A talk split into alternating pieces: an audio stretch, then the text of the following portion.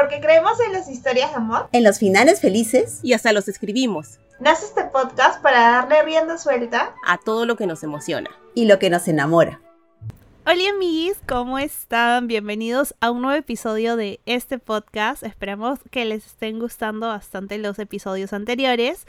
Pero como saben, eh, no soy la única aquí. Para esto, quien habla es Lu, eh, de Living. Y eh, tengo acá a mis dos compañeras que se van a pasar a presentar. Hola, ¿cómo están? Mi nombre es Vic de Libros para Badi. Hola Lu, hola Claudia. Eh, bueno, acá ya contenta de por fin ponernos a conversar porque nos encanta el salseo y sobre todo porque este es nuestro lugar seguro para, para hablar y para decir todo aquello que opinamos. Hola Clau, ¿cómo estás? Hola chicas, ¿qué tal? Buenas tardes, buenos días, buenas noches, según donde nos oigan. Muchas gracias por estar un día aquí, un día más aquí. Mi nombre es Claudia Cardoso, soy autora de novelas románticas y lectora de novelas románticas, por supuesto. Y bueno, estamos en una nueva semana que nos hacía falta, nos hacía mucha falta encontrarnos de nuevo. Espero que disfruten de este episodio y vamos a ir con una, una parte muy especial, la, parte de las novedades o esos temas candentes que hemos tenido en la semana en las redes sociales, por allí que han saltado relacionados con el tema de la romántica, por supuesto. Así que no sé, a ver chicas, ¿alguna de ustedes quiere comentar algo al respecto para entrar ahí en materia? Podemos comenzar con lo de las reseñas que creo que es lo que nos ha saltado en todos lados. Y justo hablándolo antes, porque siempre que empezamos a grabar estos episodios, tenemos una charla previa. Y es verdad, yo no me había acordado lo de la autora América. Siempre, siempre hay problemas en todas las comunidades de lectores. Siempre. Esto, esto no es nuevo, en verdad. Esto de las reseñas es, es un problema que yo lo he visto en Goodreads. O sea, yo he visto pelearse a la autora claro, un claro ejemplo fue la de la selección. Ah, esta, una, esta autora se peleó con una reseña en Goodreads, con una, con una chica que criticó el libro, ¿no?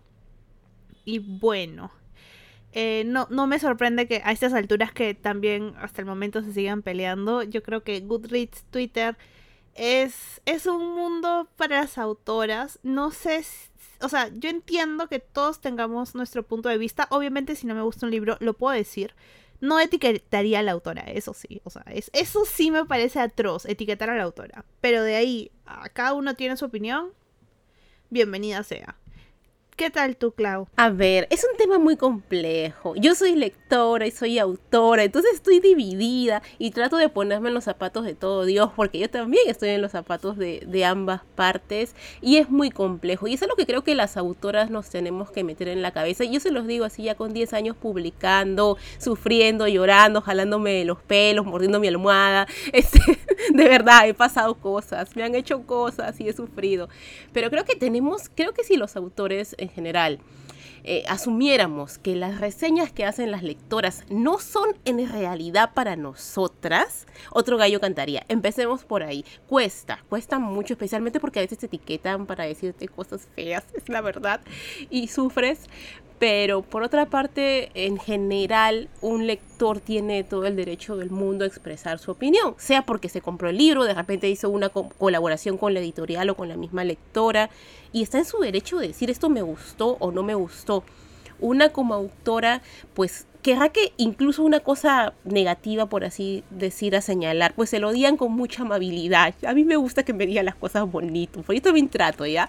Pero entiendo que todos no somos iguales, todos no tenemos la misma manera de expresarnos, entonces tenemos que aprender a gestionar las maneras. Ahora, hay lectoras que a veces son muy duras, muy, muy duras, a veces hasta descalifican de una manera bastante dura, pues la verdad, los libros. Yo honestamente, desde mi punto de vista, preferiría que no lo hicieran de esa forma, pero soy consciente de que no puedo decirles cómo lo tienen que hacer.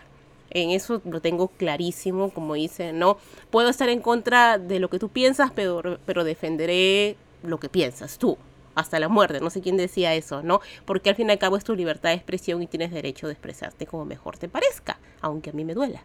Entonces es un tema de gestión, pero en donde siempre creo debería primar el respeto de ambas partes, sobre todo eso. A ver, ¿tú qué piensas, Vic, de este tema tan candente? Es difícil, imagino, porque yo, no soy autora, así es que eh, el recibir una crítica no siempre es fácil. Pero cuando, cuando comunicas algo, tienes que ser consciente de que no le vas a caer bien a todo el mundo. Entonces, si has tenido la amabilidad, porque yo creo que hay un tema de dejar ir que un autor escriba un, texto y lo lance al, al mundo, pues hay mucha gente que le va a gustar y hay mucha gente que no y que te va a criticar. Y la crítica no es contra ti, es contra el producto que leyó y que a mí como lector no me gustó. Pero también veo mucho que hay un tema de egos. O sea, si, si tú has leído el libro, te tiene que gustar. Entonces no me puedes a mí exigir que a mí me tenga que gustar. Ahora, entiendo el asunto de ser por lo menos amable. Y perfecto, yo eso coincido mucho. Deberíamos ser por lo menos educados, ¿no? Eh, no, no, no tiene por qué soltar pues el, el, todo, el, todo el mal humor en, un, en una reseña. Pero la reseña es hacia el libro, no hacia el autor. Porque eh, probablemente cuando lo escribiste han pasado algún tiempo y ya mejoraste como autor. Pero tu producto no tiene que ser un 5 de 5, porque sería irreal. Pues es, es, casi como, es un absurdo. O sea, nadie tiene un 5 de 5 absoluto, porque puede ser un buen autor para uno, pero a mí no me puede gustar tanto. O sea, a mí no me gusta Borges. He intentado leer a Borges. Yo no puedo, no puedo con el Señor. Soy una inculta por eso el señor escribe mal, es un imbécil. No, yo soy una tonta tampoco. Simplemente que no hago match. Claro, yo no voy por la vida diciendo, Borges, no, pasa nada con el señor. Obviamente que no, porque ya hay un tema de respeto. Pero sí creo que también hay un tema de egos. Y, no sé si es las autoras de, esta, de, esta, de este tiempo, siempre ha pasado, de que no soportan que las personas digamos que algo no te gusta.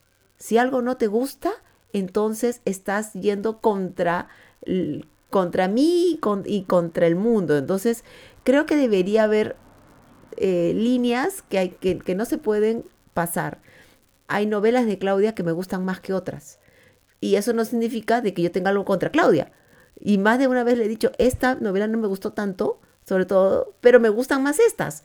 Entonces, seguimos siendo amigas, ¿no? O sea, sí, yo te quiero, Y yo sé que tú también me quieres a mí, no pasa nada, amiga. A eso vamos. Ahora, sí entiendo el tema de que hay lectores que son, que tampoco tienen filtro y, dicen, porque en el momento, y tal vez has leído una cosa que dices, qué porquería, he perdido cinco horas o, o, tres horas de mi vida por esta cosa que me la recomendaron tanto y tienes cólera. Y a veces haces, haces un comentario, pues, este, bajo esos efectos. O no sé si te ha pasado. O sea, igual, recalcar que toda reseña es totalmente subjetiva. O sea, no solamente es si el libro es malo, hay gente que no conecta simplemente con la historia. Y para ellos eso es malo. Entonces, claro, a mí me ha pasado que he leído libros que no he conectado absolutamente nada. Obviamente, en el momento lo he sabido plasmar en, alguna reseña o de repente en, alguna oración de perdí el tiempo leyendo esto. Pero no es que, o sea, no va dirigido hacia el autor, ¿saben? O sea, e, eso va dirigido hacia el libro.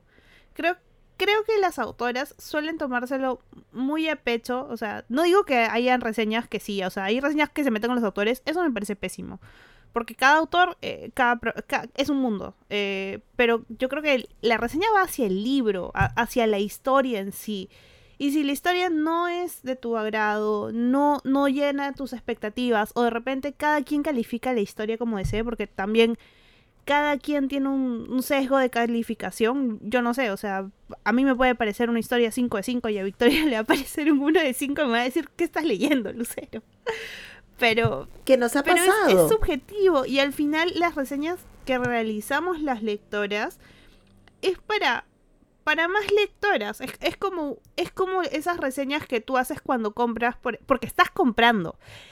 o sea, déjenme decirles que el libro es verdad que un autor o una autora se demora mucho tiempo en hacerlo y, y, es, es su hijo y eso se entiende. Pero las lectoras ya dejamos de repente ese lado tan bonito y lo vemos como un producto. Porque al final alguien ha pagado, o sea, nosotras hemos gastado, sea un dólar, dos dólares, o en el caso de Perú, que los libros están volando por los 100 soles, y obviamente te va a doler que no te haya gustado. Más si ha, habido un- un- una transacción de por medio, porque ahorita la economía no está como que para decir voy a gastar 100 soles y ya está. Así que sí, es, es más una recomendación. O sea, a mí me suena esto de yo compré en tal sitio y veo las reseñas, o me voy a hospedar en, en tal sitio y veo las reseñas. Y es más, más subjetivo. Y también debo decir que a veces yo cuando veo las reseñas, veo las reseñas en Goodreads de gente que lee lo que yo leo. Porque una cosa es que vea reseñas de todo el mundo y todo el mundo tiene una, una opinión dis- distinta, pero cuando más tiempo llevas leyendo, tienes más, eh, una comunidad como mucho más afín y te vas acercando. No sé si en Goodreads les pasa, pero sus amistades siempre salen primero sus Sí, reseñas. totalmente. Y no solamente allí, es también en Twitter o ya con tanto bagaje que tenemos nosotras como lectoras, creo que ya sabes, o sea, obviamente la, la opinión de todo el mundo es igual de valiosa e importante y podemos sacar cosas de todo el mundo, de todo el mundo podemos sacar algo. Yo he sacado recomendaciones que no esperaba para nada. Yo dije, ese libro no me va a gustar y lo he leído y lo he amado. Pero generalmente la verdad es que no ocurre. Siempre voy a buscar recomendaciones de personas que tengan cierta afinidad conmigo, que le guste determinado tipo de historias o qué sé yo. Y generalmente le atino porque como dices Lu, a veces a- eh, es cuestión de dinero, porque los libros cuestan y cuestan mucho. Es cuestión a veces de tiempo, que le estamos rascando debajo de las piedras para poder sentarte a leer. Y tienes la ilusión de encontrar un libro que de verdad te vaya a gustar. Entonces es todo eso y como decíamos antes, lo importante creo que es que siempre prime allí el respeto tanto de parte del lector como del autor, porque no podemos dejar que el ego o qué sé yo nos, nos gane la partida y se ponga por encima de nuestra de nuestro papel como seres humanos para empezar, que es lo primordial, pensar siempre en el otro y respetar la opinión del otro y no siempre verlo de nuestro lado solamente, no poner siempre los zapatos de los demás y aprender como te digo gestionar yo como autora es muy doloroso, de verdad que sí duele un montón.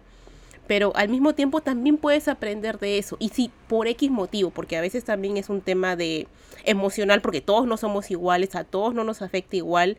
Yo por ahí que me puedo haber endurecido un poquito, pero si me agarran con la guardia baja, me va, me va a doler. Entonces quizá tratar de marcar un poquito de distancia y no vivir tan al pendiente tampoco ni de las reseñas ni de las valoraciones en Amazon o en Goodreads o si mi libro está en primer lugar o está en centuagésimo lugar eh, en los rankings que al fin y al cabo en realidad no significan gran cosa para hablar si- sinceramente de la calidad del libro o del producto como lo queramos ver, porque el libro al final es un producto, duela o no. Entonces, este, también considera todo eso, quizá marcar distancia y tratar de darle importancia a las cosas que realmente la tienen y no tanta a otra que al fin y al cabo ni siquiera está destinada a ti, como decíamos, porque las reseñas, a menos que tú las pidas directamente y colabores con un este un booktuber o qué sé yo, del que obviamente tienes que esperar una reseña sincera también. Este, no están hechas para ti, en realidad no están hechas para ti, es la ilusión de un lector que está compartiendo su opinión con otros lectores. De verdad que es así. Clau, consulta. Dime.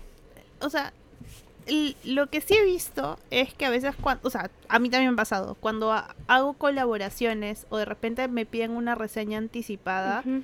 l- lo que sí, o sea, yo entiendo por parte del autor, eh, sobre todo cuando son independientes, porque eh, eh, sí les oía trabajar así con autores independientes, eh, que las reseñas anticipadas sí ayuda un montón que desde el inicio tengan, o sea, los libros sean bien rankeados, del- o sea, en- tengan buenas estrellitas.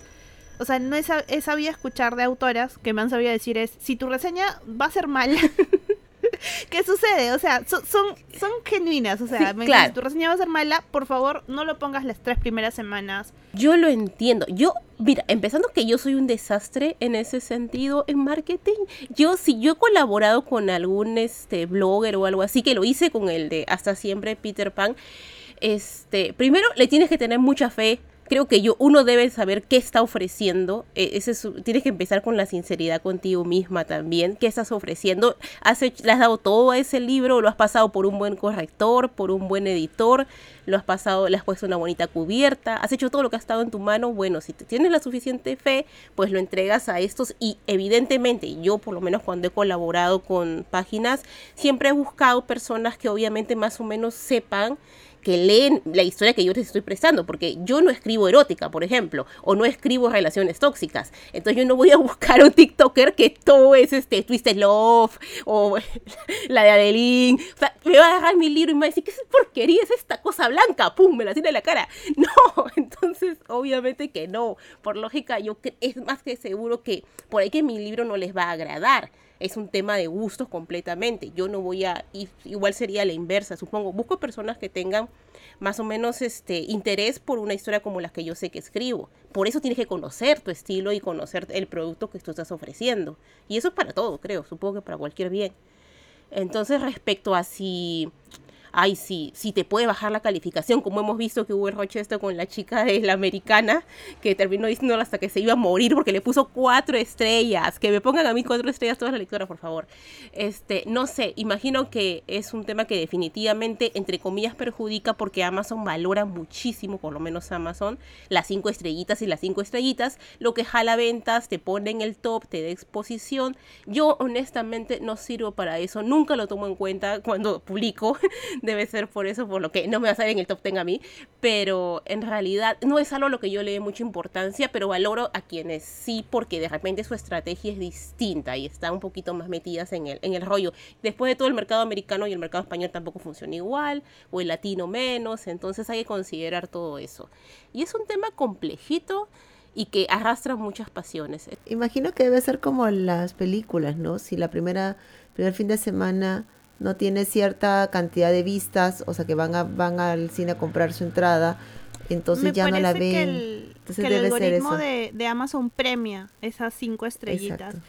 O sea, le Ya, asumo pero que eso dará es, eso, visibilidad en la eso es un categoría. tema, pero no, eso no justifica que la- los insultos que, se- que Ay, se leen madre. de las Nadie, se debe mechar con No, nadie. nadie, nadie. Es, pero Ese ese, es- ese es, es descarado, Vic. Tú no sabes. Hay gente que compra No, claro, estrellas. me, me- las me parece, me parece absurdo. Ah. Eh, te lo juro, las compran por bolsas.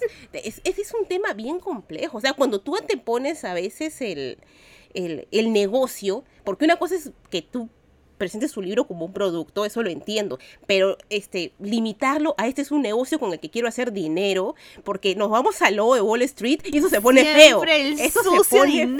feo, el sucio dinero y esto se pone Es que feo, vivimos se pone en un, candente. es- o sea, no las ni las justifico Es una ni- la economía, sí, El libre es, mercado. es el tipo de economía que tenemos, lo y, sé. y hay, hay personas que quieren dedicarse a esto, o sea, tienen el gran sueño de solo ser autoras el 100%. y Amigos, es caro. forma- De entrada, eso es caro. Ya. Sobre todo en, en nuestro mercado hispanohablante, es difícil. Creo que, o sea, yo no, que en el, eh, en el lado, por ejemplo, peruano, no creo que haya alguien en el Perú que se dedique solo a escribir.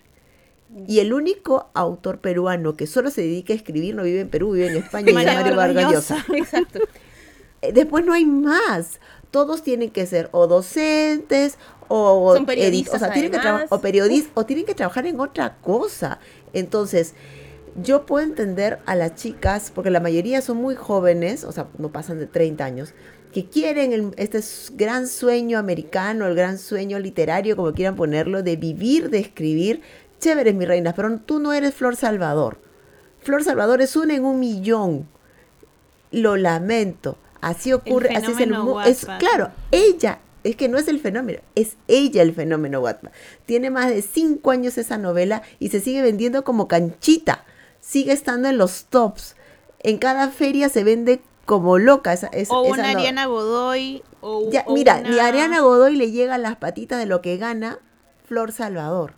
Entonces, no puede. que por tanto, que, que- o sea, que por tanto revuelo también me aparece en redes, ha, ha sal- ha salido de, creo que tenía cuenta de Twitter o algo, que ya no está. Está missing in action, no Mucha gente lo ha hecho también. Entonces, es, es muy complejo.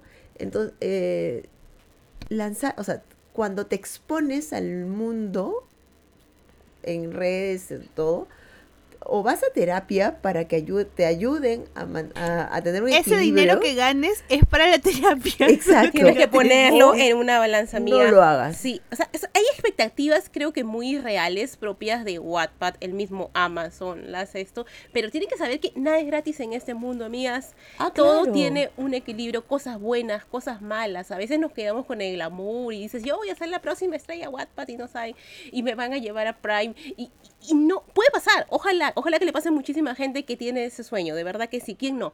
Pero también tienes que poner todo en una balanza y no que no este, se convierta. Un día vamos a tener que hacer acá una mesa con autoras de terapia. Acá nos vamos a juntar todas a hablar. Agarrando las Sí, manos y las bueno, manos amigas, porque de verdad, o sea, es muy, o sea, cuando tú te dedicas a la escritura de esa manera, implica muchísimo sacrificio, eh, mucha frustración, renuncias a muchas Desgaste cosas, emocional. exacto, dejas de lado un montón de cosas, entonces tienes que ver todo eso. Y si tú no tienes resultados, esos resultados que tú ves en las redes que te alucinas que vas a hacer la próxima tal, te frustras. Y ahí es cuando te duelen las reseñas, cuando todo te afecta, que no vendes, que no sales acá, que no gané esto, no gané el otro. Ahí viene la frustración y por eso hay que aprender un poquito a gestionar. Y eso es algo que da la experiencia y la madurez. Eso en realidad creo que quiero pensar que es algo que todos vamos aprendiendo. Hasta la autora loca estadounidense que empezó a insultar a sus lectoras. Necesitamos ver ese video, por cierto. Todo se, de todo se aprende y todo se... Todo se corrige, es parte de la vida, supongo. Creo que Totalmente. hay- tenemos que cuidarnos nosotras mismas y respetar a los sobre demás. todo ahora mismo entender que la vida real no es la, vida de las redes sociales. no, Che, Julia es verdura. Cuando, sa- cuando sacó el Duque y yo, su saga de los Bridgerton, pasaron 20 años para hacer lo que es ahora. Y fue solo porque Shonda estaba en, su, en, en un, hot- en un hotel, muerta con una gripe, y encontró el libro y dijo, "Ah, voy a leer porque, quiero, porque me quiero dormir. Porque a ella no le gustaban las novelas románticas. Y leyó El Duque y yo y dijo, oh my God, este es. Pero fue una casualidad, fue solo una casualidad. Entonces, ojalá hubiera leído una de Lisa Claypas, carajo. Pero leyó, y eso que la Queen me encanta. Me encanta, la, me encanta la Queen, yo la amo. Pero maldita sea chonda. Aunque con ella, qué miedo con mi, con mi mami. La, No, ¿Qué la- le habrían no, hecho no. a, ja- a la No, jata no, o a los ok, Hathaway, amiga? Está bien, está bien. no la dejémoslo invoques, ahí. Victoria.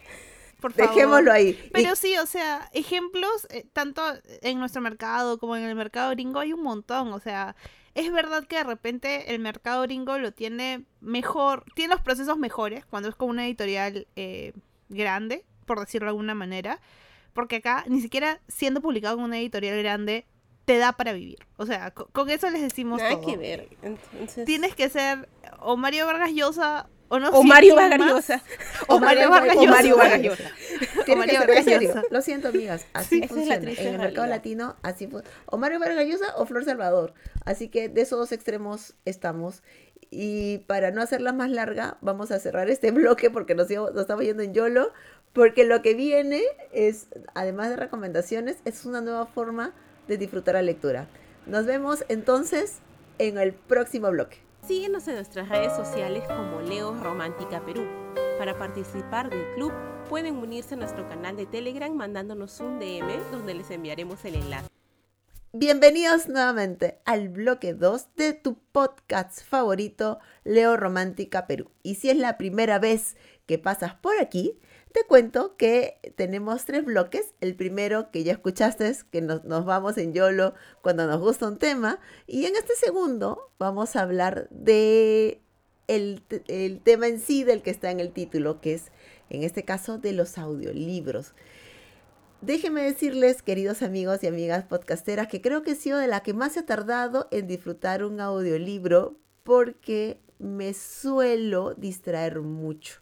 Y el audiolibro es una nueva forma de leer, porque leer no es solamente agarrar un libro y usar nuestra vista, también podemos tener la sensación de disfrutar una lectura en forma eh, eh, escuchándolas. Así es que eh, en mi caso soy muy muy reciente en el tema de los audiolibros. Mis dos amigas también aquí disfrutan muchos de ellos. Así es que vamos a conversar con ellas sobre esta maravillosa forma de leer. Lu, ¿cómo entraste tú a los audiolibros? Vale, debo decir que en audiolibros sí, sí, ya tengo un tiempito, pero disfrutándolo desde pandemia, en verdad. Pero ya los había conocido eh, de- a partir del 2015, me parece. Me salió esta suscripción de, de Amazon. Amazon tiene, así como tiene Kindle para los libros electrónicos, Amazon tiene Audible, que también son su, es como su aplicación para audiolibros. Ahora, el proceso de Audible es, es engorroso. Porque antes, no sé si sea ahora, pero les voy a contar más o menos lo, cómo a mí me engancharon. Me dieron dos audiolibros gratis, pero tú tienes que pagar una suscripción como la de Kindle Unlimited, que es 9.99 mensual, y solamente te dan dos créditos para, para escuchar un audiolibro más. Si quieres comprar otro audiolibro eh, que sea distinto, eso ya te cuesta. Entonces, como, ¿cómo les explico que no me parecía un win-win para mí? Porque era un préstamo y al final tenías que salir comprando. Entonces se me hizo un poco engorroso. El que sí debo decir que escuché, el primer audiolibro que escuché y me pareció una maravilla, fue el de Six of Crows de Lee.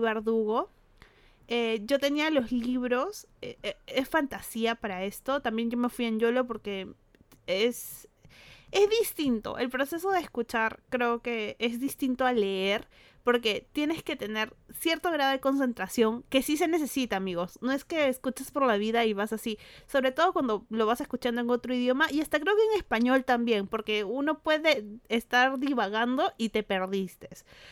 Y sí, eh, esa, esa fue mi experiencia con mi, mi primer eh, audiolibro. Y en, el, en pandemia, eh, no sé, creo que a muchos nos pasó. eh, nos empezó a salir promociones. En, en mi caso conocí a Storytel.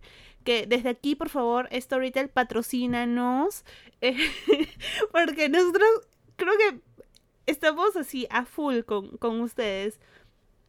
Y en pandemia es cuando ya empecé a escuchar muchísimos más audiolibros. Me, me, me fui por audiolibros en español. Debo decir que es, que es también otra experiencia porque los primeros audiolibros que agarré no los sentí igual a los gringos. No sé cómo explicarlo. Empezando que es, es el acento de España, porque en su mayoría, ahora sé que ya es un poco más diverso, pero en su mayoría los, los audiolibros son relatados por, por personas de España. Y se siente, no sé, siempre nuestros doblajes son hechos por latinos. eh, se intenta hacer un doblaje neutro o si, lo, lo más cercano es como que acento mexicano o, o, acen- o- acentos como que de la región, pero el acento español es distinto y, yo me sentía extraña, pero aún así yo estaba ahí escuchando el audiolibro, debo decir.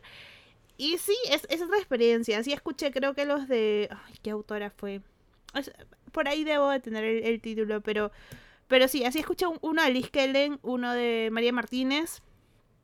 Y... ¿Qué más? ¿Qué más? ¿Qué más? No sé si me estoy pasando... Ah, sí, y ahora les vengo a decir algo más. En este año descubrí que Kindle Unlimited, para que vean, da algunas promociones. Eh, Kindle Unlimited es esta suscripción mensual que tú te tú, tú- te pones, tú eh, compras a Amazon por 9.99 y eh, tiene algunos audiolibros, perdón, algunos libros eh, electrónicos con sus audiolibros. En este caso, me parece que los de Colin Hoover los puedes leer a la vez que los escuchas. Eso me parece un, un gol. Y em, hay una autora que es eh, T- T.G. Klune, me parece, que también... Clau, antes de que siga hablando tanto, por favor, cuéntanos tu experiencia. Bueno, yo soy más, yo también soy, soy relativamente nuevita en esto de los audiolibros. Empecé, creo, el año pasado, por curiosa. Yo pensaba que no iba a engancharme a los audiolibros, que no eran para mí, porque soy muy dispersa, tengo la mente muy, muy dispersa. Entonces yo decía, no me voy a poder concentrar jamás de los jamases. A veces estoy escuchando música y se me va la cabeza, entonces con un audiolibro aún peor. Pero cogí una promoción de que hay, por si acaso estén al pendiente, porque hay muy buenas promociones para que empiecen a probar la aplicación. Storytel te da 15 días, Nextory también, que es una opción, yo lo he probado, te da a veces hasta un mes gratis para que vayas probando y creo que te enganchas, porque yo me enganché, creo que probé con Storytel unos 15 días. Al comienzo me costó. Me costó varias cosas. Me, me, costó acostumbrarme a que alguien me esté leyendo un libro que es cosas raras y no estás acostumbrada, la verdad. O sea, es otra voz en mi cabeza. Ya tengo bastantes ahí arriba, no necesito más. Pero, pero cayó también la, otra, otra voz. Entonces eran los acentos, era que el acento si es español, que si es, mexicano, o, varios que tenía oportunidad de escuchar, y se me hacía un poco raro, pero todo es costumbre, totalmente. Como todo en la vida, todo absoluta, a todo absolutamente, si le das una oportunidad, te acostumbras. Te puede gustar, te puede no gustar, y si te gusta, te quedas. Creo que es en el caso de los audiolibros SS. Y totalmente, yo empecé el año pasado empecé con clásicos, cosas cortitas, primero, luego más extensos. Yo me acuerdo que el momento en el que dije, esto es para mí, es cuando escuché El fantasma de la ópera. Que yo era una novela, un clásico que yo tenía muchas ganas de leer, pero no tenía muy claro exactamente de qué iba. Había visto la adaptación y tal, pero no, no lo había leído jamás. No tenía clarísimo exactamente qué tan fiel era o no la adaptación o la ópera, en fin que es lo que conocemos. Así que tuve la suerte, también es eso, hay que considerar, hay que tener suerte con el narrador que te toca, especialmente cuando empiezas, y me tocó un narrador español, por cierto, extraordinario, que era dramatizado además. Te hacía todos los sonidos, te movía las cosas, te, no sé, era como estar en un teatro, literal, tenía todo un teatro acá arriba, que es con todo lo que implica eso, pero lo pasé bomba, me encantó, me encantó, me encantó. Y desde entonces, pues de ahí probé Nextory, que también tiene muy buen catálogo y muy buenas promociones. Volví a Storytel, que es lo que, con lo que estoy ahorita.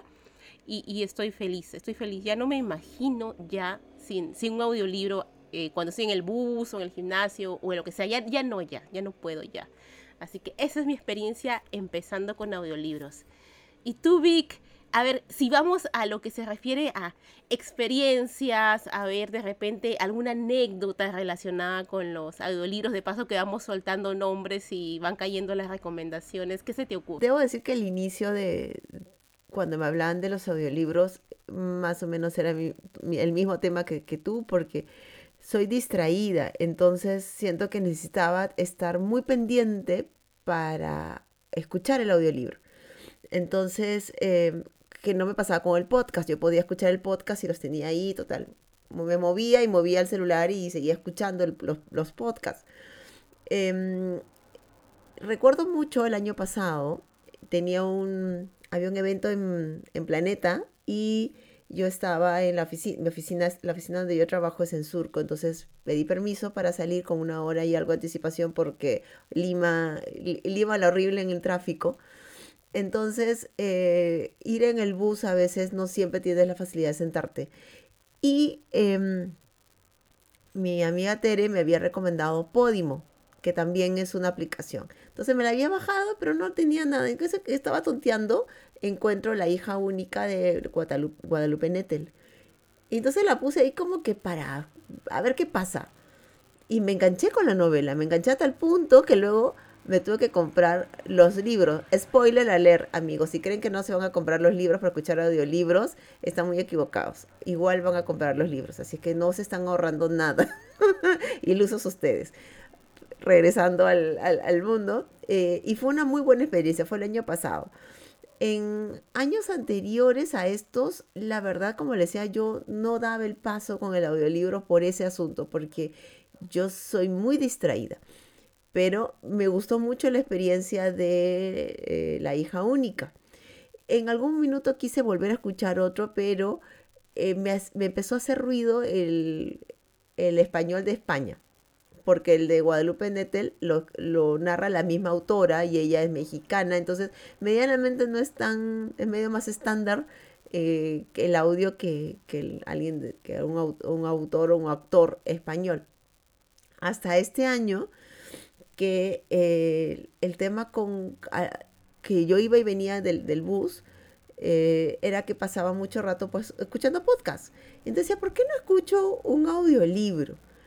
Y ahí fue que eh, fue lo de Storytel, que fue una, en, algún, en algún momento hemos estado conversando, me bajé Storytel y recordaba mucho que una, una amiga me dijo, si te vas a suscribir, suscríbete en el Storytel Colombia, porque el tipo de cambio es mucho más barato que el español y que el mexicano.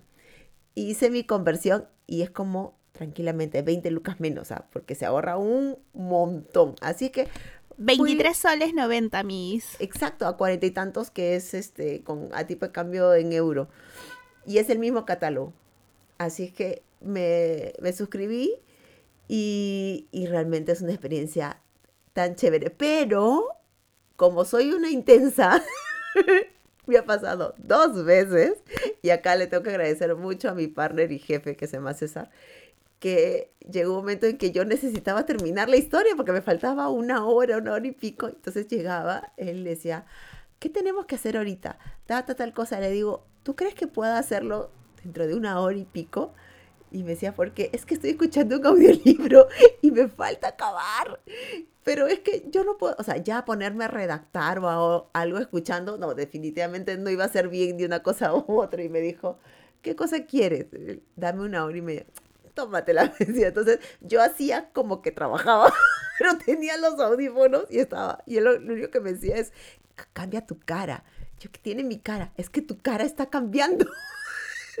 Imagino que hacía gestos. Por favor, cambia tu cara. Nada más. Y así te quedas escuchando los dos audios, los, el audio que te falta. Fueron dos veces, así que le, le, bueno, él no escucha el podcast, pero le agradezco mucho ese, eh, esa diferencia con, conmigo. Así es que si es mi, la primera novela en audiolibro que escuché fue la de La hija única, que Clau creo que te la recomendé más de una vez. Sí, sí, y la, me, la, compré en, la, en el stand de, de, Océano el año pasado de la Feria Ricardo Palma, si mal no recuerdo. Y en serio, es, es, hace una genialidad. Y si, en serio, igual vas a comprar el libro. Se los aseguro, ¿no? No, no te estás ahorrando ni un sol. No, no, más bien creo que estás invirtiendo más. Es como una prueba previa a saber si te va a gustar. Y, a ver, espérenme, recuerdo mucho el año pas, el año pasado. ¿En qué año fue que leímos las alas de Sophie? El año 19, pasado. No, el anteaño, 2021. 21, el anteaño sí, pasado, 21. Ya. 21 22, eh, 22, 22. Enero 22. del 22. Ah, que saben como a tres. Eh, que sí. saben como a cinco. Ah. Eh, eh, claro, fue Storytel y eh, recién había salido, la sala de Sophie estaba carísimo, 100, 100 lucas el libro. Entonces yo me puse los 15 días de Storytel, ahí fue que los... Y, digo, lamento que los desperdicié porque la sala de Sophie ni siquiera en audiolibros ah, fue, una, fue una tan mala que la escuchaba y decía, es que en serio, creo que soy yo la que no conecta con el libro me pasé los 15 días y no podía porque me parecía una novela tan sosa y me tuve que comprar el, por Kindle y resultó que la novela era mala, no era yo, sino era la historia. Pero bueno, a veces uno no siempre escoge bien sus, sus primeras historias. Ahora, yo ya dije que sí lo hago. ¿Ustedes compran libros después de escucharlos? Lu, Clau. Sí, a mí me pasa esto, que yo ya los he tenido, los he leído y los releo. Bueno, para mí sí es, sí es un tipo de lectura el, el, escuchar. O sea, hay gente que dice, ay, estás escuchando un audiolibro, eso no cuenta como leer. No, amigos, cuenta para leer, porque hay gente que no tiene eh, la posibilidad de leer con la vista, sea por problemas médicos, por problemas genéticos, yo qué sé. Y esa es su forma de leer, así que sí cuenta como, por, como lectura. Apoyo completamente y, esa emoción. Sí, yo sí releo mucho, sobre todo me, me gusta para practicar el idioma. Porque en, en inglés eh, yo lo leo y me ha pasado, no sé si a ustedes les ha pasado, que suelen ver un nombre de un personaje y en su cabeza le ponían un nombre, pero cuando lo escuchan, me parece que esto en español, en inglés y en cualquier otro idioma va a suceder, eh, se pronunciaba totalmente distinto. A mí me gusta enterarme de esas cosas. Sí, sí, sí, compruebo eso. O le cambian el nombre de alguna forma para que no sé, no sé por qué, y, o es un tema de traducción, que en fin, ese, ya es, otro pleito y ese es otro drama, pero sí, es, es, es un cambio increíble. No, sí, y, y, o sea, como les digo, me pasa eso, o sea, no es que yo compre, no es que yo escuche y ahí los compro, sino que me pasa al contrario. Yo ya los tenía, yo ya los he leído, y por ejemplo, lo que está sucediendo ahorita con Lisa Claypass, los estoy reescuchando porque la señora maravillosa que está que hace los, los audiolibros en inglés es una actriz eh, de teatro. Me parece que es actriz de teatro. Bueno, es actriz vocal, vamos a ponerlo así, porque tremendo trabajo que se maneja y es súper Para mí es súper entendible hasta donde voy escuchando el audiolibro. Así que sí, tú, Clau, eh, tú escuchas y de ahí compras o estás también como yo releyendo. Cuéntanos. Releo.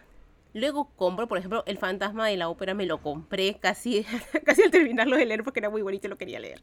De escucharlo, perdón. Y, y sí, sí me ha pasado eso. O ah, pasa también que a veces los libros demoran, como saben, en Perú llegan, llegan tardísimo. Y sin embargo, en las aplicaciones a veces los suben antes. Entonces dices, yo no voy a esperar a que lo traigan. Yo no voy a esperar, quiero, quiero escucharlo, ya quiero saber qué pasa. Entonces lo escuchas allí, ya cuando llega a tu país en físico y si te ha gustado mucho, vas y te lo compras. Y también este, te das el gusto, que es algo que me pasa con ciertas autoras que, que me gustan, pero quizá no trato de no comprar tantos libros en físico, entonces me el gusto de escucharlas, aunque quizá no, no compre el libro igual en físico, pero lo estoy escuchando y e igual comparto mi opinión.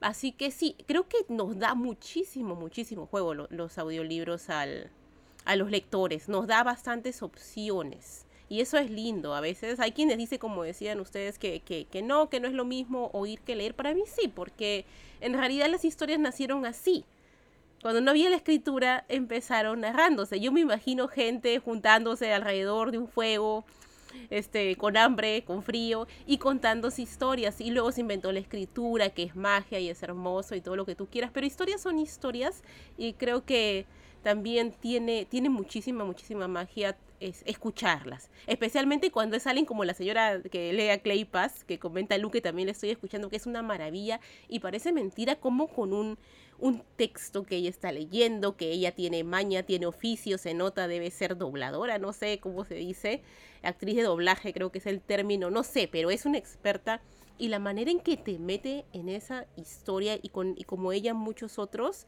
es espectacular. Diría que eh, oír es como leer un libro dos veces, se podría decir de esa forma, tiene un toque especial que no le quita nada a la historia, a veces se lo agrega y es una experiencia distinta.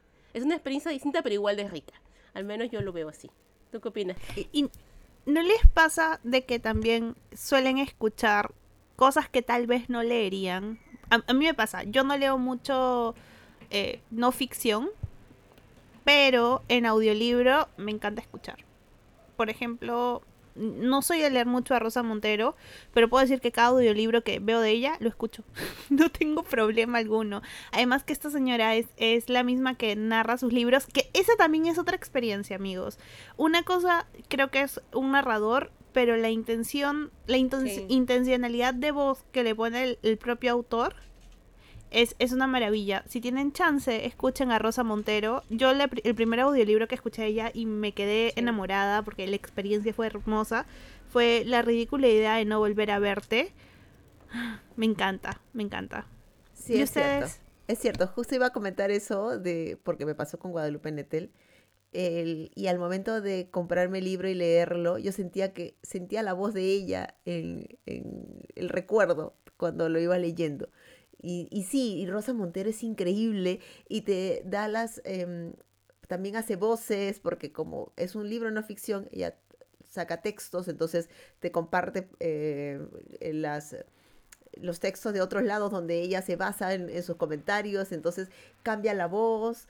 Y yo lo que eh, leí fue el algo de estar cuerda, el siempre me confundo con, el nombre del libro. no me acuerdo muy bien, pero también lo he escuchado. no sé qué de estar cuerda. Perdón. no me acuerdo el nombre. Y ella va El peligro de estar cuerda. Esa, gracias Lu. El peligro de estar cuerda, que es una genialidad de novela. Ella no solamente hace voces, sino que como dentro de la historia, porque te va contando de, de autor, de lo que le ocurre a los autores, también tiene su propia experiencia y y va trazándote también una línea sobre una persona que, se, que tomaba su nombre para hacer ciertas cosas y ella le da cierta teatralidad. Entonces, no, Rosa Montero es increíble. Y sí, lo que también coincido mucho con Lu, de que lo que te da el audiolibro, y sobre todo si lo tienes en, un, en una aplicación que pagas un, un, un feed mensual, es que puedes arriesgarte a escuchar algo diferente. Eh, yo tenía muchas ganas de, escuchar el, no sé qué de la Ciudad Blanca, perdón, yo soy muy mala con los nombres. Y, y siempre me, llamaba la atención, pero los libros son caros, pues amigos. Y empecé a escucharlo y después de ahí decreté completamente que mi marido es una is de Loyola, López de Ayala, perdón. El Kraken es mi marido, lo siento. Yo, y, cuando lo, lo tuiteé, hubieron 50 que saltaron y dijeron él también es mi marido. Lo siento, yo llegué hoy día. ya lo decreté. Entonces, te puedes arriesgar a, leer otras, a escuchar otras cosas, a disfrutar, y los audiolibros te dan mucho eso. Y como nosotros leemos romance, y, y, eso es, y eso es algo que también lo estaba conversando con otras amigas, cuando lees, cuando escuchas una novela de romance, tiene sus escenas, como dice nuestra amiga Fernanda, porno, que es la descripción de alguna escena de sexo. Me ha pasado que yo me terminaba sonrojando escuchando, porque una cosa es leerlo, hermanas, y otra cosa es escuchar la voz de un hombre diciendo que están ocurriendo. Por favor, hagamos catarsis, porque a mí me pareció alucinante. Yo voy a decir que si tienen la oportunidad de escuchar los audiolibros de Chris Lee Cole, es romántica paranormal.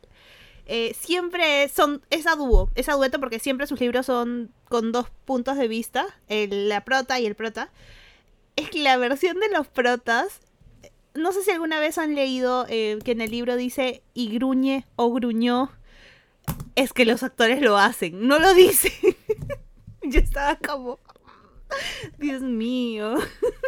Me Pero- pasó pero con Luisa. sí. Yo sé, leí- el- uno de los más con los primeros que como leí, con, escuché, perdón, en, audio, en audiolibro, que fue de Luisa Bay, el, el caballero inglés y el otro la aristócrata de Londres, que son románticas, este, em, ¿cómo le? No, no sé si la es eh, romántica. ¿Contemporánea? Sí, pero no, no, no es erótica, pero es romántica. Sí, yo creo que sería como un chiclis. Creo que es un chiclis. O un- con un poco más de, con un poco más de picante. Vale. Y tiene pues como tres o cuatro escenas pues de, de sexo descriptivo. Y a, y a veces le tocaba la voz de ella cuando era ella la narradora. Pero cuando es él el narrador, me parece lo más... O sea, no, la palabra no sé si es gracioso, porque probablemente ese no sea el término. Pero yo tengo eh, audífonos de, de cinta, estos que son los dos cascos, que no, no, yo no, yo no puedo tener esas cositas chiquitas porque como me muevo mucho siento que se me va a perder alguno por algún lado y son muy caros. Entonces, yo tengo estos así tipo ochenteros. Y yo lo que me, me fijaba de que realmente esté conectado al Bluetooth y que nadie esté escuchando. Porque yo estaba, claro, muy seria en el, en parada ahí en el bus y tenía un tipo diciéndole las cosas que le estaba haciendo a la chica y era como que, que Que no se desactive el Bluetooth, por por favor. favor, resulta que. Y ella está gruñendo, ella está gruñendo. Y que era como que. ¡wow! No, era, de- fue, era demasiado. Claudia, ¿te ha pasado esas cosas o solamente a nosotros nos ocurre? Fue este, romper el círculo de Colin Hoover y a Colin le gusta, le gusta mucho ser muy descriptiva con sus escenas de ese tipo. Y yo estaba en el gimnasio, y yo estaba en el gimnasio con los auriculares y Bluetooth y toda la cosa, yo estaba ahí y de repente empieza, empieza el asunto, y empieza el asunto y era como que tan descriptiva, yo estaba, alguien estará escuchando, y yo estaba haciendo mis cosas y decía, me va a caer una pesa en la cabeza, me va a caer una pesa en la cabeza, Dios mío, que no, que está escuchando la gente y no tienes a nadie a quien preguntarle, ¿está escuchando esto que estoy escuchando yo? Es casi me muero, Dios mío. Dije, ¿será buena idea? Ya, bueno, lo terminé de escuchar y ya me, ya me, ya me acostumbré del todo, pero sí, es es súper incómodo al comienzo, especialmente cuando estás acostumbrada porque no sabes en qué va a terminar esto, pero, pero sí, sí me ha pasado igual que ustedes. Es algo que le tengo mucho, mucho este, respeto, siempre probando que esté funcionando todo lo que tiene que funcionar para evitar problemas a futuro. Por eso yo uso los que tienen el, el, el, el plug, el cosito ese de- para conectar el celular. A mí no me pasan esas cosas porque ya me ha sucedido. Ya me ha sucedido y déjenme decirles que es totalmente incómodo. Y justo una amiga me decía, ¿sabes lo mejor de todo? Es que yo las escucho en inglés. Cualquier cosa que salga, total, no todo el mundo sabe inglés. No, Sí, pero- amiga, pero no, no, la- no, así no es la funciona. voz, es la porque- intención. Exacto, tú- porque baja, o sea, es, es todo el ambiente que te dan, entonces como que a mí me encanta, obvio, el, el- el audiolibro, y, y es como que es una experiencia. Y, igual también cuando te describen las muertes. O sea, una cosa las lees y otra cosa que te describan que, que no sé, que meten el cuchillo y, que rompen el esternón y que... las miércoles, a mí se me pararon los pelos. Estoy leyendo una que es de fantasía, que es La Nación de las Bestias, y te describen cuando que, que se que, que rompe, que el, que el lobo, que no sé qué, que rompe el esternón, que no sé cuánto. Y yo sentía como que, ay, ay, ay, ay, ay, me estaba doliendo igual. Vamos para recomendaciones para ya cerrar este súper largo segmento. Yo voy a hacer una recomendación. Hagamos una por cada, cada una. Eh, recomiendo tú y yo, tú y yo y un tal vez de María Martínez. Eh, le tenía temor a esta biología porque el personaje era surcoreano y entonces dije, ah, la falta que sea una mala interpretación de un dorama y la verdad María Martínez es una capa, es una maravilla, disfruté mucho y me metí, me metí en la historia como no tienen idea. Ese fue el segundo audiolibro que tuve que decirle a, a mi jefe, un ratito, me falta 45 minutos para acabar. Si puedo hacer alguna recomendación, se me ocurre en este momento. Yo diría que Colin Hoover es una gran opción en lo que se refiere a novelas románticas para oírla, porque hasta ahorita por lo menos las, las narradoras con las que me he encontrado, la- sus historias son muy dinámicas de por sí. Son en la clásica novela que agarras y te enganchas, pues igualito es cuando la oyes. Te lo pasas súper bien. eh, eh, le prestas atención, pero al mismo tiempo, quizás si te distraes no pasa nada. Eh, te puedes, es algo que puedes compaginar muy bien con otras actividades, sin ningún problema. Y es, son muy interesantes en realidad sus novelas. Y a ver, y algo que se me olvidó mencionar antes es que yo a lo que hago con los audiolibros es que cuando le tengo mucho miedo, entre comillas, a un autor, a un autor generalmente cuando es famoso, un clásico, pruebo con cuentos suyos si es que los tiene, que generalmente los encuentran en aplicaciones de este tipo como Storytel o Nextory. Y por ejemplo, así empecé a leer a, a Dostoyevsky, que él me daba pavor, y encontré cuentos suyos muy bonitos. Así que les recomiendo eso. Algún clásico que le tenga miedo, busquen la versión dramatizada. Se lo van a pasar bomba, van a este, desbloquear un miedo y van a disfrutarlo un montón. Yo en mi caso, sí, yo escucho más audiolibro gringo en inglés, pero por eso muchas personas me preguntaron, pero ¿cómo empiezo? De repente, eh, ¿cómo comenzar un audiolibro en inglés? Yo diría, no se vayan por lo más difícil, amiguis. Váyanse por libros infantiles. Eh, yo he escuchado varias series infantiles en, en audiolibro.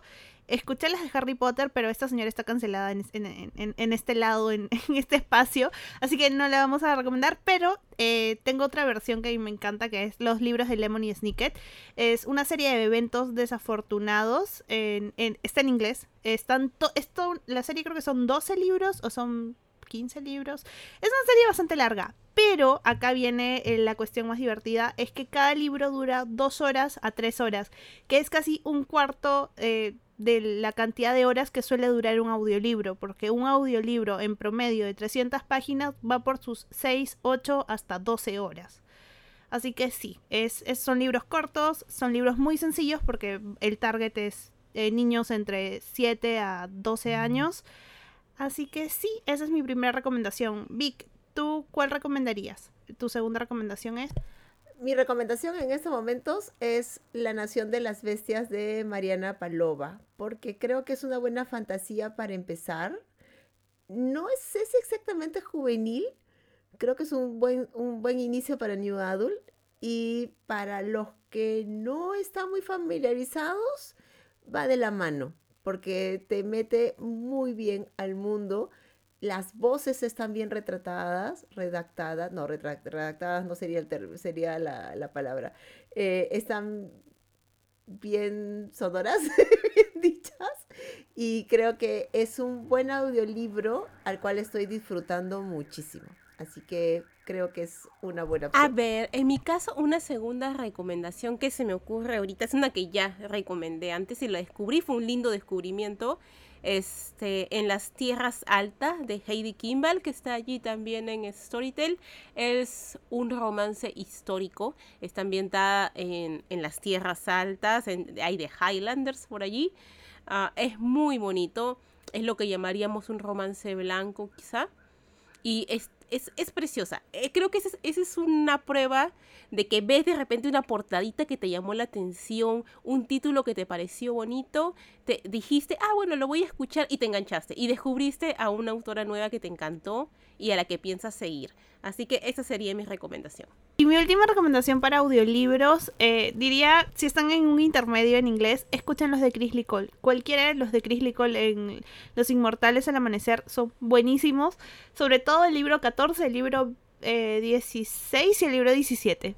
Ahí está. Y bueno, eso sería, eh, eso sería todo dentro de este segmento. Espero que se hayan llevado muchas recomendaciones, les hayan gustado, eh, bueno, les haya gustado estos estos libros que hemos recomendado y se animen por escuchar audiolibros. Nos vemos en unos segundos en el siguiente blog. Recuerden que esta temporada estamos leyendo a Lisa Kleypas y que cada mes tendremos un nuevo libro de ella. Puedes entrar en nuestras redes sociales y ver qué libro estamos leyendo. Bienvenidos al tercer bloque de este episodio del podcast del Club Leo Romántica Perú. Estamos ahora en uno de nuestros segmentos favoritos, que es el de las recomendaciones de libros, series, pelis, de, de acuerdo a cómo nos haya ido la semana, porque ustedes saben que esto es muy, muy variable. Así que en lo que se refiere a mi caso, he terminado, terminado de leer solamente un libro que ha sido Rumbo a ti de Bedo Liri, que es una autora que, que me gusta mucho. Leí de ella Piso para dos, me gustó un montón. Así que cuando tuve oportunidad de leer este, ni me lo pensé, fui, es muy interesante. Más que una novela romántica, yo diría que es como, ay, no sé, es una novela muy rara, es una serie de eventos desafortunados relacionados con un episodio romántico.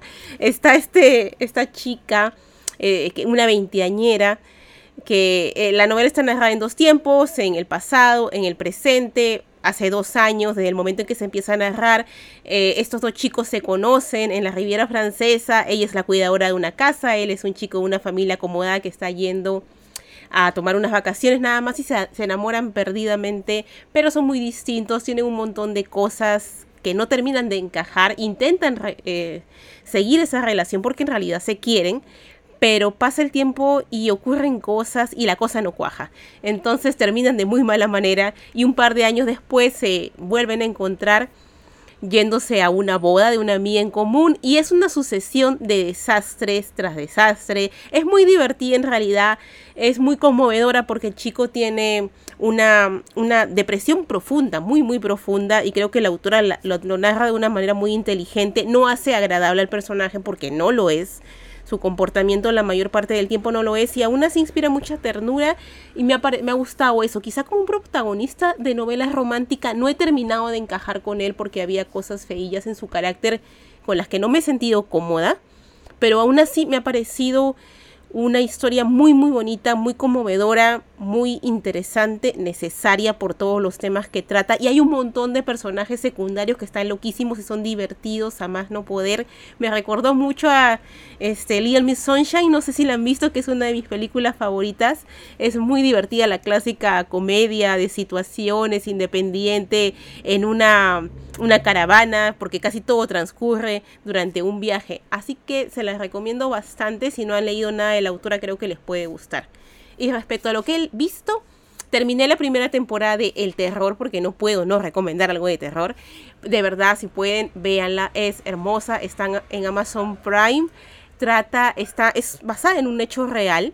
Trata de una expedición durante la época victoriana, dos este, buques dos buques este, escuela viajan al Ártico en busca de un paso para llegar a, la- a las Indias, lo que conocían como las Indias en esa época de manera más rápida y poder cimentar el poder de la Armada, de la Armada Británica de esa época.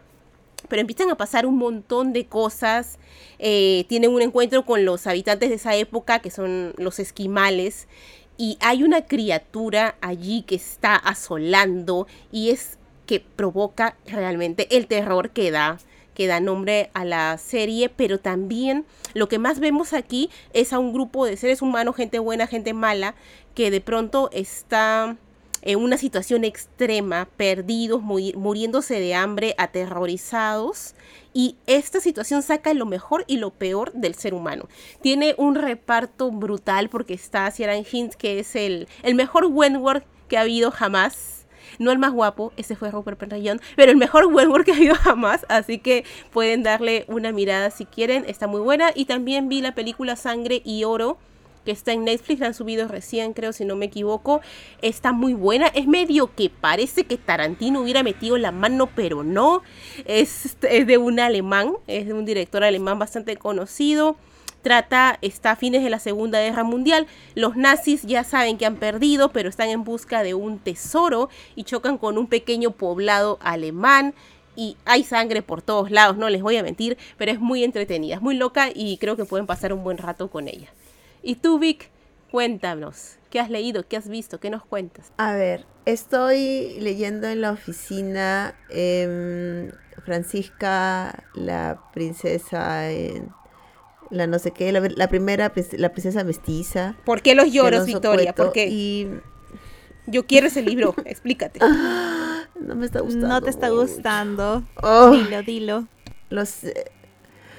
Eh, es que es, lo siento redundante. Redundante, o sea, hay, hay muchas cosas que siento que podrían haber estado en tres páginas y se, se tomó 20 para contarte algo. Y el personaje empieza siendo la niña Francisca de 6 años y me parece que tiene pensamientos muy maduros para su edad. O sea, no digo que las niñas son tontas, pero lo que esta niña de 6 años piensa y, y, cree y todo me parece poco, poco creíble, sobre todo y mucho más por la época. Entonces sí, me está costando, me está costando mucho, eh, espero seguir, seguir avanzando, porque en mi caso sí tengo que leerlo por, por un tema de chamba. Pero probablemente sea yo como, como lectora y no sea el, tema del, libro, pero mm, es, es, creo, que, creo que va por ahí. Estoy leyendo también como lectura conjunta Matar un Reino, voy un poco más de la mitad y que también estoy disfrutando bastante lo que me gusta de esta historia, que no es el clásico Instant Love. Me encanta eso, me encanta porque aquí es muy importante cada meta de los personajes, perdón, el objetivo de cada personaje y van tras eso. O sea, eso me parece genial. Mm, pocas veces visto en una novela retailing juvenil, porque normalmente ya están los personajes principales y es como que ¡fu! O se odian, se odian, el, el odio, pero tú sabes que hay un ¿Es ese odio mezclado porque saben que se gustan? No. Acá es un tema de objetivos eh, que tiene que llegar. Entonces, como no puedo contar mucho porque al final es el, es el, es un ritmo de la sirenita, entonces ya contar un poco sería spoilear, pero la estoy disfrutando un montón.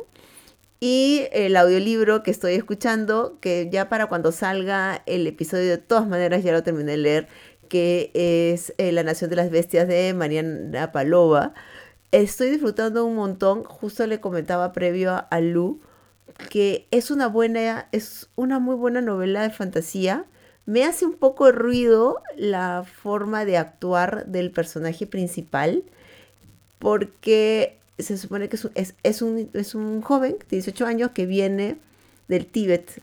Tailandia ha, sido, ha estado antes con los monjes, entonces culturalmente se supondría que actuaría diferente y yo siento que actúa demasiado occidental en sus reacciones.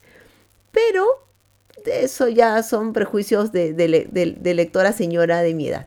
Y eso, eh, no, estoy, no estoy viendo series. ¿Sabes qué? Voy a empezar a hacer un, un, este, mi mamá recomienda, porque mi mamá sí ve un montón de series en Netflix y estaba súper, vio el código Enigma y amó la peli y está viendo ahorita Una Buena Madre, que es un eh, K-drama que está muy bien pauteado, está viendo reglamentariamente sus dos semanales y, y estaba, y creo que vio El Silencio, El Silencio, que es una serie española, que es un chico que mató a sus papás y, pero, y hay una psiquiatra y, como buena madre que se respete, me cuenta toda la historia después. O sea, si yo la quiero ver, me fregué, porque me lo expolió todo.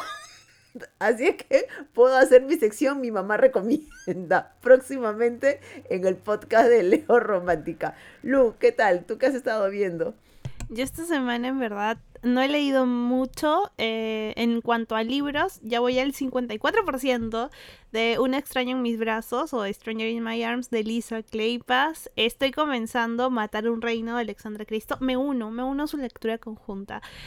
Y eh, en cuanto a series, déjenme decirles que tuve dos días de vacaciones de la chamba y es hermoso porque cada vez que me dan días de vacaciones, yo soy, creo que una máquina terminando series y soy de darme cuatro temporadas, o sea, ya se imaginarán. Vi todas las temporadas de Yo Nunca, volví a ver la primera y después vi la segunda, la tercera y la última que subieron esta semana. Me encanta. Si no saben de qué va la historia, prácticamente es una adolescente eh, americana de, bueno, de familia hindú. Así que obviamente el choque cultural es un poco distinto. Como cualquier otra familia que nace en un país distinto al suyo, hay ciertas costumbres y, ciertas em, acciones que son divertidas para, para un lado y también un poco extrañas para el otro, ¿no? Pero sí, es muy buena, en verdad. todas las, todos los mensajes que engloba la serie, familia, amistad, diversidad, eh, no solamente diversidad de género, sino diversidad cultural. Es preciosa la serie, véanla, creo que ha tenido un muy buen cierre como serie. Me ha encantado, me he reído demasiado y, sí. Y en películas, eh, bueno, yo nunca está en Netflix, en películas vi eh, por fin Avatar El Camino del Agua, que está en Disney Plus, ya la subieron ahora el 7 de junio. Y dije, no, la tengo que ver. Ahora, déjenme decirles, amigas, que esto lo he visto como si fuera una serie de, tres episodios. Porque qué larga la película. La partí en tres, eh, la empecé el miércoles, la terminé el viernes. Pero me encantó. O sea, yo creo que si lo hubiera visto en cine, sí me hubiera quedado prendida las tres, las tres o dos horas que dura la película porque en verdad el despliegue visual es que es alucinante lo que el señor Cameron, me parece, ha logrado con esta película. La, la, fauna, la flora, o sea, más allá de la historia, que mm, la historia me pareció como eh, regular, no es como wow la historia, sino sí entiendo el punto de la historia, me parece lo mejor que tiene esa película es visualmente todo el contexto en el que se desarrolla, o sea, todo el, ambiente. Yo quedé fascinada, me encanta. Y también déjenme decirles que vi en Prime, vi Culpa Mía, porque me picó la curiosidad, porque todo el mundo estaba diciendo que era una muy buena adaptación para un libro de Wattpad. Y déjenme decirles que sí, es verdad. Eh, bueno, a través de mi ventana discúlpenme a las que voy a ofender con el siguiente comentario, pero es que ese libro no tiene, no tiene trama, entonces no, no tiene por dónde jalar historias. Pero culpa mía sí tiene alguna trama, sí, tiene un poco de trama y diría mucho más trama que a través de mi ventana. Eh, obviamente, por ende, la película va a ser mejor, porque tienes una historia de dónde jalar, tienes personajes de qué armar.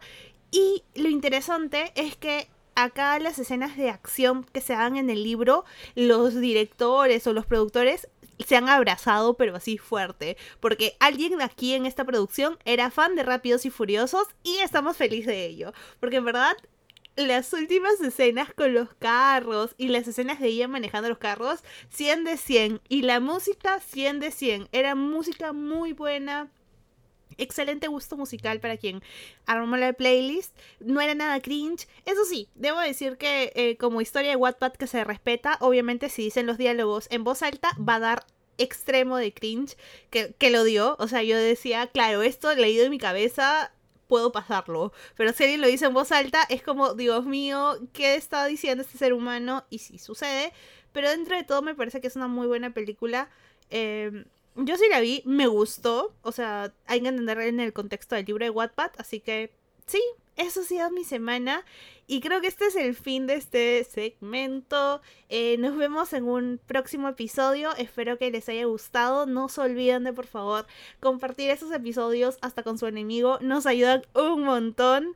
Y que tenemos igual reunión en el último domingo de este mes. Ya está subida las lecturas que vamos a leer este mes. Y sí, no sé si quieran decir algo más, muchachas.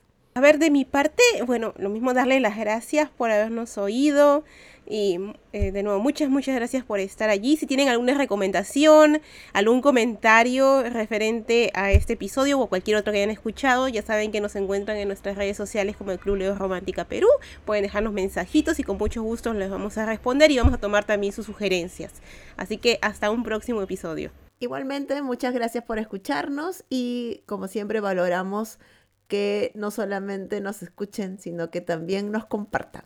Nos vemos en el próximo episodio. Chao, chao. Nosotros no podemos tocar temas de este tipo porque no, que no Sí, nos que no vamos, fuimos. nos vamos en barbaridad. YOLO. 23 minutos ¿Por qué somos hablando. así? Yo- pucha. Terrible. Bueno,